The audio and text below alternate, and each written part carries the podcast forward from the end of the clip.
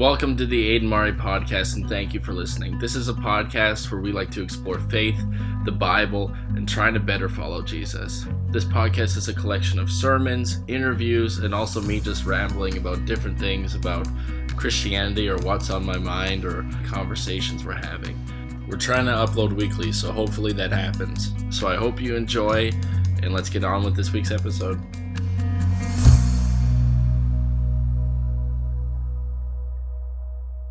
How you guys doing? Uh, welcome, welcome, welcome. Uh, so we are starting a new series called uh, "The Problem with Christmas." So um, essentially, um, I kind of want to put it this way. So Christmas is something that comes around every year, and to be honest, most of the time, the Christmas story has zero impact on me because I don't really think about it. And for a long time, when I was in youth, I didn't really know the background context that makes um, this story so important and so amazing. Um, with that said, how many of you guys have seen Spider-Man: Homecoming? How many? How many? How many of you guys like it? All right. So there's this scene in Spider-Man: Homecoming that I think is is the best scene in the movie. Uh, it was my favorite, and when it happened, I was like, "Whoa, whoa, whoa, whoa!" And uh, and so what happens is, well, actually, you know what? Why don't you guys check it out?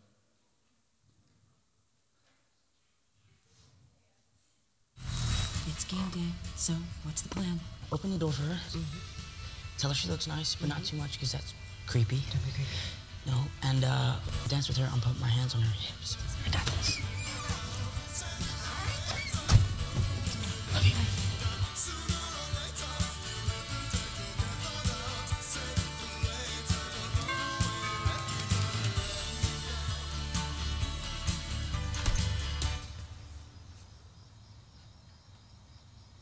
Must be Peter. Yeah. I'm Liz's dad. Put her there. Hell of a grip. Come on in here. Come on.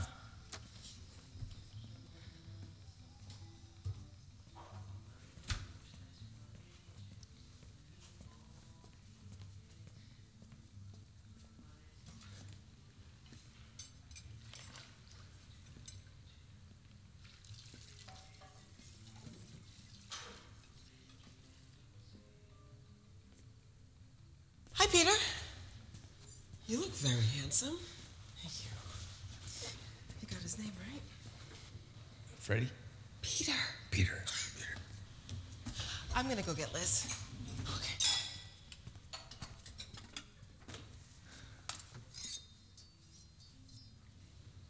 You alright, Pete? Yeah. Because you look pale. You want something to drink, like a bourbon or a scotch or something like that? I'm not old enough to drink. It's the right answer. Wow. Wow, wow, wow, do you look beautiful. Please don't embarrass me, Dad. Doesn't she, Pete? Yeah, you look really good. Once again, that's the right answer. Is that a corsage? Thanks. Well, hey, I'm your chauffeur, so uh, let's get the show on the road. No, no, no, no. We have to take some pictures, babe. Oh, right here. Perfect. Okay. Come on, you guys. Peter, closer. Smile. There you go.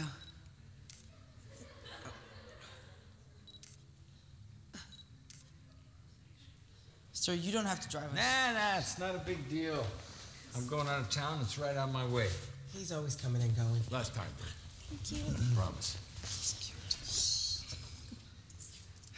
See you in a couple days. Love you. All right. Come on, Pedro. Bye, Peter. Have fun. Yeah. All right, all right. So you might be wondering if you've never seen the movie, that seems really confusing. You're like, really? That's his favorite scene in the movie? Very awkward, very weird. Um, but what's actually happening in the scene is see, if you miss the rest of the movie before that, the scene is almost meaningless. So what's happening is um, this whole movie, Spider Man's been fighting this dude named the Vulture, who is the dad. And what happens is he's in love with this girl named Liz, and he goes and he asks her out to prom. And so he's pretty pumped, he's pretty jazzed, and he's heading out to take her on a date. And then when the door opens, you find out that her dad is the villain he's been fighting the whole movie. And that's why he's so freaked out, is he's like, oh shoot, he has no idea I'm Spider Man, but I know who this guy is. And uh, and it's one of my favorite scenes of the movie. Um, and, the thing is, it's a plot twist where if you miss the beginning of the movie, the scene's almost meaningless. It's lost all of its meaning, and you might kind of understand what's going on, but you're gonna miss most of the dramatic effect. And and, and with the Christmas story. Um, that's actually the same thing that's happening is a lot of us don't know the past and don't know it that well so when jesus shows up it's actually almost meaningless like we've missed so much because um, because we just don't understand what's been going on before just like in that spider-man scene and, and what happens is that if you actually know the story of the bible if, if you actually know the old testament which is most of the bible uh, you actually realize that that Christmas is about grace and it's about how loving God is and it's amazing that Jesus shows up in the form of a child on earth. And so this Christmas I want us to be able to celebrate God's unexpected grace. And it's a surprise and it's shocking. Um, but here's the thing if you don't know the beginning of the story, it's almost meaningless. And so what happens is, I'm, I'm, I'm gonna fill you in real quick. We're gonna go like super fast. So I'm gonna explain it to you really quick. We're gonna skip over tons of stuff, but we're gonna get the gist of it, all right? So in the beginning, God um, was, was floating around doing his thing, and there was nothing. And what happened is God decided, okay, I'm gonna start making some stuff. So God made the stars, He made galaxies, He made the heavens, um, He made He made everything out there, and then He comes to Earth and, and He gives it form and shape. And what happens is He makes water, and then He makes land, and then He and then He makes um, the sun, and then plants and animals. And, and, and, and fish and birds and, and, and, and all of the things that you can imagine that you see around you. And then what happens is on the last day, he decides, you know what? I'm to make the best thing I've made yet. And he, and he makes human beings. He makes a man and a woman. And, and he puts them in this garden, and they have everything they need. And here's the thing the earth wasn't like what it is now, it was perfect. There was nothing wrong with it. There was no evil. There was no, there, there was no sickness. There was no death. Um, there was no lying, no cheating. All of that stuff that, that, that we see that we hate, um, none of that was there.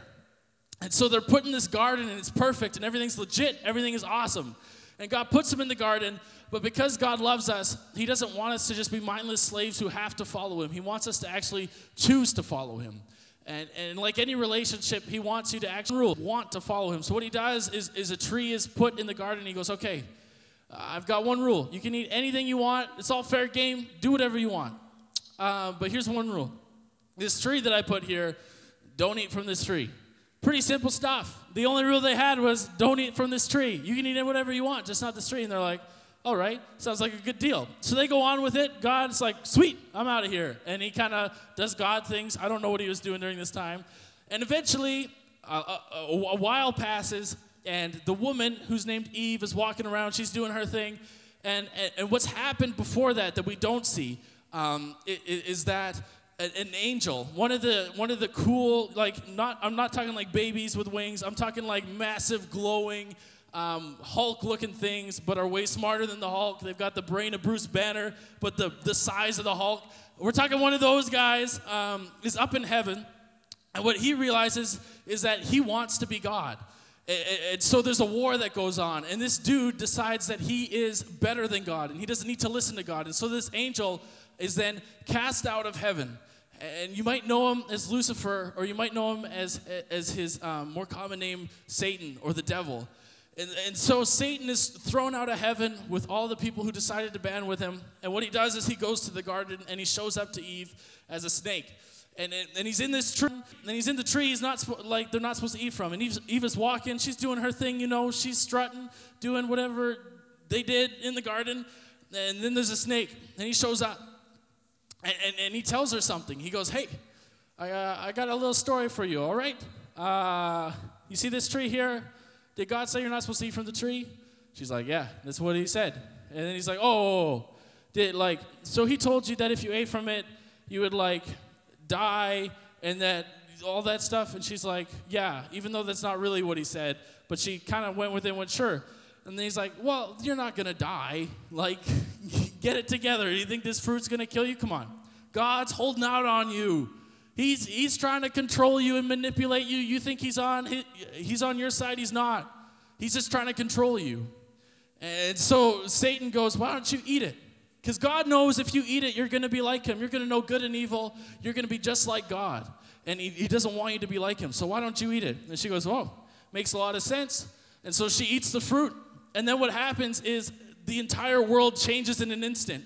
It, it says that her eyes were open, and then she gives some to Adam, her husband, the dude, and he eats it, and his eyes are open. And what they know now is, is it's not just good, they also know evil. And humanity is broken and fractured, and, and the relationship is broken, and, and they run away because they go, We've like bad thing, and now that we've eaten it, we've realized how badly we messed up. So they run into some bushes and they hide, like that's gonna stop God from finding them or something. And, then God comes down in the garden, and he's going for a little walk in the in the cool breeze, it says, and he's going for a nice little stroll, and he yells out and he says, Adam, Eve, where you at? I've come to hang out or play chess or something. Where you guys, where you guys at? And he knows where they are, but the thing is he wants them to, to come to him. Because right now they're scared and he wants them to see there is nothing to be afraid of. And so they come out ashamed. Um, they realized because before they had no sin um, that, that they didn't realize they were naked and they realized they were naked so they put some leaves together so god's like hmm something's changed. If you had a friend your whole life who was naked and all of a sudden they were wearing clothes you'd be like what's up that you decided to put on pants today for the first time ever. And so god's kind of like all right i see something's up i see something's up. And, and so he has a conversation with them and, and, and what happens is they admit it but but they admit it by blaming each other. So the, the dude blames the girl and goes it's all her fault and the girl goes, Well, it's the snake's fault. And so what God does is he looks at Satan and he goes, You know what? I've had it with you. And I'm telling you right now that I'm not dealing with you yet, but, but there is a person who is going to come and you are going to strike his heel, but he's going to crush your head and you're going to be done. You're going to be over with. And so the world is broken, and, and pain and evil and suffering come into it, and, and it's not back to the way it was. But God leaves them with this promise that eventually he's going to make everything right. He's going to put everything back to the way it was. In fact, it's going to be better, and he's going to deal with Satan. And so the story goes on. Humanity goes out, they multiply, and, and, and years pass. And then there's this guy named Abraham. And he's hanging out, he's doing his thing, you know, whatever Abraham did. And he's sitting, and he's old. And God shows up and goes, Hey, you remember Adam and Eve a long time ago when I said I was going to stop this sin problem that we have where evil and pain and death are in the world? He's like, Yeah, what about it? And, and then God says, I'm going to use your family line to do it. And Abraham's like, pretty sweet. That sounds good to me. So uh, God then takes this people, all of Abraham's kids, grandkids, great grandkids, all that stuff, uh, and, and they're called Israel, or you might know them as the Jews. And he takes this group of people called the Jews, and he's like, through you guys, I'm going to bring this snake crusher. And, and so time passes, and eventually, long story short, these people, the Jews, Israel, they get enslaved to Egypt. And so they're sitting in the pyramids with Pharaoh. They're probably the ones building the pyramids, and they're, they're slaves for 400 years. And eventually, God raises up a guy you might have heard named Moses. And Moses is from Israel, and he's also a Jew. And long story short, God's like, hey, go tell Pharaoh, let my people go. So Moses goes up, he's like, let my people go. Pharaoh's like, ain't no way, son. I need free labor. So what happens is, is God, Egypt, and removes Israel from Egypt. He sends a bunch of plagues, and they're freed from Egypt. And, and now they're out in the desert, all by themselves, alone, and they're a little bit scared. And what happens is, they're sitting there, and, and God's like, okay, uh, why don't you guys come to this mountain? So they come to the mountain, and God's like, okay, here's some rules, some ground rules. You guys are sinful and, and messed up, and you do dumb things, so I'm going to make some rules so that we can get this snake crushing thing going on. They're like, sounds legit. We don't like sin. We don't like death. We will do whatever it is you say. And God's like, sweet, awesome. And then what happens is they don't. they do the opposite of what God said, and they continually, over and over again, disobey God's rules. And God tries to tell them, hey, please stop. And they're like, but we like sinning. and so they keep doing whatever they want. And eventually, long story short, it gets to this point where they're like, we want a king. And the thing is that God was supposed to be their king, and that was supposed to make them different. They weren't supposed to be like everybody else, they were supposed to be fully after God's heart. But they go to God and they say, We want a king. And God's heart's kind of broken. He goes, I, I was supposed to be your king. But you know what? I love you so much that I'm going to give you what you shouldn't have, and I'm going to give you a king. And so they get, they get kings. And, and, and the first king um, he kind of moves on, and then another king rises up, and his name is David. You might know him, the guy with the stones, hit Goliath in the head, knocked his, killed him, then cut his head off and like raise it up. Pretty awesome. Um, David, um, is, is a king, and, he's, and God says that he is a man after his own heart. He's one of the few people, one of the few Israelites who actually longs to, to serve God. And so God shows up to David and he says, Hey, guess what? This snake crusher dude that we've been talking about for all these years, he's gonna come from your family line. He's gonna be a king. So he's not just a snake crusher, he's a snake crushing king, which is way cooler. If you were like walking around school, you're like, I'm the snake crushing king, baby. I don't know, that sounds cool to me. And, and so he's like, Sweet, this sounds good. But what happens is David has a kid, and that kid sucks. And then that kid has a kid, and that kid's even worse. And then that kid has a kid, and he's even worse. And, and we keep seeing these kings be absolute failures, and it gets so bad they worship other idols. They're killing people who are innocent. They're, they're putting people into slavery. And God goes, That's it, I've had enough. And, and he takes Israel out and, and, and he sends them back into slavery um, to, to kind of get them to feel some remorse for what they've been doing. He goes, You can't keep hurting people, you can't keep hurting yourself. And so they're in slavery again.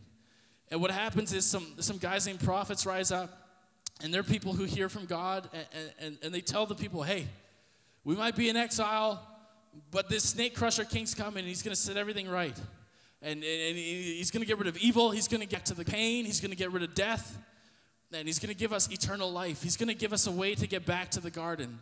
He's going to give us a way to actually have that relationship with God again that we've been longing for. And all these prophets die, and then it's silent for 400 years. There's nothing. There's no prophets, there's no kings, nobody hears from God. It's just quiet. And for 400 years, there's this long aching inside of them for this king that they've been waiting for. And, and then God breaks the silence after 400 years, and this happens. It says in the sixth month, Elizabeth's pregnant in Elizabeth's pregnancy, who's a lady, um, God sent an angel Gabriel to Nazareth, a village in Galilee. So God sends this angel for the first time in 400 years.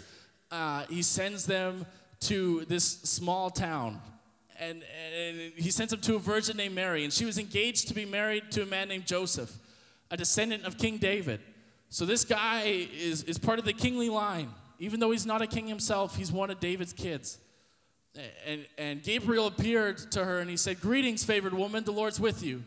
Confused and disturbed, Mary tried to think what the angel could mean. And he said, Don't be afraid, Mary, for you have found favor with God. You will conceive and give birth to a son, and you will name him Jesus. He will be uh, very great and will be called the Son of the Most High. The Lord God will give him the throne of your ancestor David, and he will reign over Israel forever. His kingdom will never end. And Mary asked the angel, But how can this happen? I'm a virgin. It's not possible. And the angel replied, The Holy Spirit will come upon you, and, and with the power of the Most High, he will overshadow you so that a baby will be born, and he will be holy, and he will be called the Son of God. And Mary responded, I'm the Lord's servant. May everything that you've said come true. And the angel left her. And so 400 years of silence is broken by an angel showing up to a teenage girl. And this teenage girl is told, You're going to have a baby, and he's actually going to be God's son and God in the flesh. And she's like, How is this possible? I'm a virgin. And if you don't know what that is, ask your parents later. Um, she's like, This is impossible for me to have a baby. I haven't done the stuff you need to do to have a baby. And, and he's like, Yeah, I get that. But this is going to be a holy kid. This is going to be a set apart kid. He's not going to be like those other kings who messed everything up. This is actually God's son. He's God in the flesh. And he's going to be holy and righteous. And finally, we see this snake crushing king come to be. And so when this story happens, it's huge because we have seen humanity again and again spit in God's face and go, I don't want you. And you might go, Well, I shouldn't do that, but we already have. We've done it ourselves. If you can't relate, uh, newsflash, uh, you've lied. you've, you've hated people. You've gossiped. You have, um, you've probably stolen something at some point, small, still stolen. And here's the thing all of those things are us actually turning our back on God and going, We want what we want, and we don't care about you. And you might go, Well, I do care about God. But the thing is, as soon as you turn your back, that relationship is forever broken. And we are all broken. And there's been 400 years of this just silence, God not saying anything. And it's finally broken through. And what's happening is instead of God doing what he should do, which is just punish us because here's the thing if someone murders and rapes my family, you better believe I'm sending that guy to jail. But God goes, you know what? You may have wronged me, you may have stolen from me, you may have hurt me. All of you have, but I'm not giving up. In fact, I'm actually going to come and I'm going to die. And this baby boy in a manger doesn't stay a baby for long. We know he grows up and he turns into a man and he goes out and he starts preaching and he starts saying, Hey, the kingdom of God is here. Do you understand what this means? God is finally doing what was promised for thousands of years. It's happening. And so these people start following him and he's healing people. He's casting out demons. He's setting things right. He's forgiving sins, something that hasn't been able to happen. He's literally telling people, You are forgiven. Their debt is paid. And what happens is humanity is still messed up. And even though God's come down, even though God has shown up, we turn on him like we do every time and we take him and Jesus gets taken. And, and this mob yells, Crucify this guy. And, and what crucifixion is, they take a massive wooden pillar, they put another wooden pillar like this, they drive nails through your hands, and they hang you there like this so that your lungs collapse. As you go like this, you will slowly collapse your lungs. And I, if that wasn't enough, you get to have two nails on your feet like this so that every time you push up to actually take a breath, you have to rub your feet into the nails on your feet so that you can lift up just to get a breath. And on top of that, as if that wasn't enough, humanity takes him and they take this thing called the cat of nine tails, which is just a bunch of ropes with glass and metal shards on it, and they mangle his body to the point that you couldn't recognize him. Imagine seeing someone so messed up from getting cut that you didn't know who they were anymore because they were that messed up. And then these guards take him and they put a robe on him. They say, You're the snake crushing king. They put a robe on him, they, this crown of thorns. So they wind thorns together. They put it on his head and, and they push it into him so that it hurts even more. They give him a staff and, and they bow to him. They worship him and they go, Oh, all hail the king of the Jews. All hail the snake crusher king. And they make fun of him. And then they start spitting on him and they beat him. And then if that wasn't enough, they take him, mutilated, beaten, scorned, spit on they strip him absolutely naked. And they don't show you this in the movies because it wouldn't be appropriate. So Jesus is fully naked. They give him this massive wooden cross and they say, Carry it up the hill. And what happens is, as he carries it up the hill, he's got wooden splinters going into his torn up back as he's bleeding. And in fact, he faints and falls. And it's so bad that what happens is that they have to give him an assistant to help him carry the cross because he can't do it. And Jesus goes up the hill. And, and, and, he goes up, and they throw on the cross, they put him on it, they nail him up, and then they put it up. And what happens is they put a sign above it and they go, King of the Jews. This is the snake crusher. This is the guy you were promised. Look at him. He's pathetic. And what they do is they kill God. And, and a Roman soldier is standing at the cross and he looks up. And, and as Jesus is dying and being mocked, he lets out a cry and he yells to God something maybe some of you have yelled. And he goes, God, why have you forsaken me? And he dies. And he tells God, Take my spirit. And in that instant, he droops down lifeless. And then an earthquake happens. The world shakes because even though we might not mourn that Jesus is dead, the earth will mourn for us. And it shakes and cries out. And, and, and, and what happens is there's this temple that God told Israel to build a long time ago. And He said, Hey, when I gave you all those rules, you got to keep those rules. And I'm going to stay in this nice little tent because I'm so holy that if you actually come into my presence, you'll instantly die. That's how messed up you are. And so God's in this tent, and what happens is when the earthquake happens, the curtain that divided humanity and God was ripped in half. And what the Father was saying was, Look, you might not get what's going on, but there is no longer a separation between me and you anymore. And you may have beaten me, and you may have whipped me and crucified me, and you may not know who I am, but I still love you. And even though humanity continually turned its back on God, God never turned his back on us because he's good. And you might sit there and be sorrowful and feel bad, but that's not the end of the story. A day passes, nothing, silence. We're back to where we were. Is it going to be another 400 years? Who knows? We thought this was the guy. And then on that third day, some, some of his friends, um, you want to know what's funny? It was a woman who brought sin and death into the world, but it's also a woman who does this. They go to his tomb to go and mourn. And they show up, and there's a massive stone that weighed thousands of pounds, and it's moved, which is impossible unless you got a bunch of guys moving it. And so they're like, What happened? And they go in the tomb because they're freaking out. And inside, they find two angels sitting there. They're like, Yo, what you looking for? And they're like, Uh, Jesus, you know? And they're like, He's not here.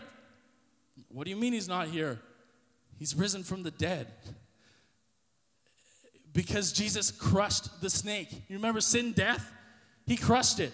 And it bit his heel when he died, but he rose again. It wasn't over. And so they hear this news, and, and the same the same people, not literally, but the same gender who, who brought sin is now going to go and spread good news for the first time. They get the gift of restoring what happened thousands and thousands of years ago, and they actually go out and tell people, hey, Jesus isn't dead. And, and, and what happens is, is one of my favorite stories. They're sitting there freaking out, Jesus is alive? and Jesus walks through the door. Now he's fake. I don't know what he's doing. He just walks through the door. And his first words out of his mouth are, You got any fish to eat? That's literally what happens. He walks in and he says, I'm hungry. I just died. I come back. You got some food for me, please? And so they're freaking out. They make some fish and they hang out. And, and, and Jesus is like, hey, I'm going to go to this hill and I want you guys to meet me there. And they're like, what do you mean? And then boom, he's out of there. He disappears. And they're like, well, I guess we better find this hill. And so what happens is, is 500 people show up to this hill. Um, they hear the news, they show up, and they're like, all right, we're waiting for Jesus. And then Jesus shows up. And then he tells them this uh, He says, I have been given all authority in heaven and on earth. Therefore, go and make disciples of all the nations, baptizing them in the name of the Father, the Son, and the Holy Spirit. Teach these new disciples to obey all the commands that I've given to you. And be sure of this I'm with you always to the end of the age. And we see it. We see Emmanuel. And this angel told Joseph, his, his earthly dad, not his real dad, but the guy who took care of him, he told him, This, this kid, Emmanuel, his name's going to be Emmanuel. And you might be going, But Jesus is called Jesus. What do you mean he's going to be called Emmanuel? And Emmanuel means God with us. And, and, and, and we thought that God would be with us physically, but actually it's something greater because if he was here physically, he couldn't be with all of us. And even though we turned our backs on him, even though we sinned, even though we're the ones who hung him on the cross, he hasn't given up. And he goes, I am Emmanuel. He goes, I am with you always, even to the end of the age.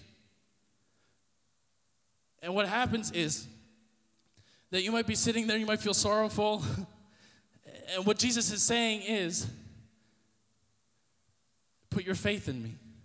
Because here's the thing God's good. And and God loves us.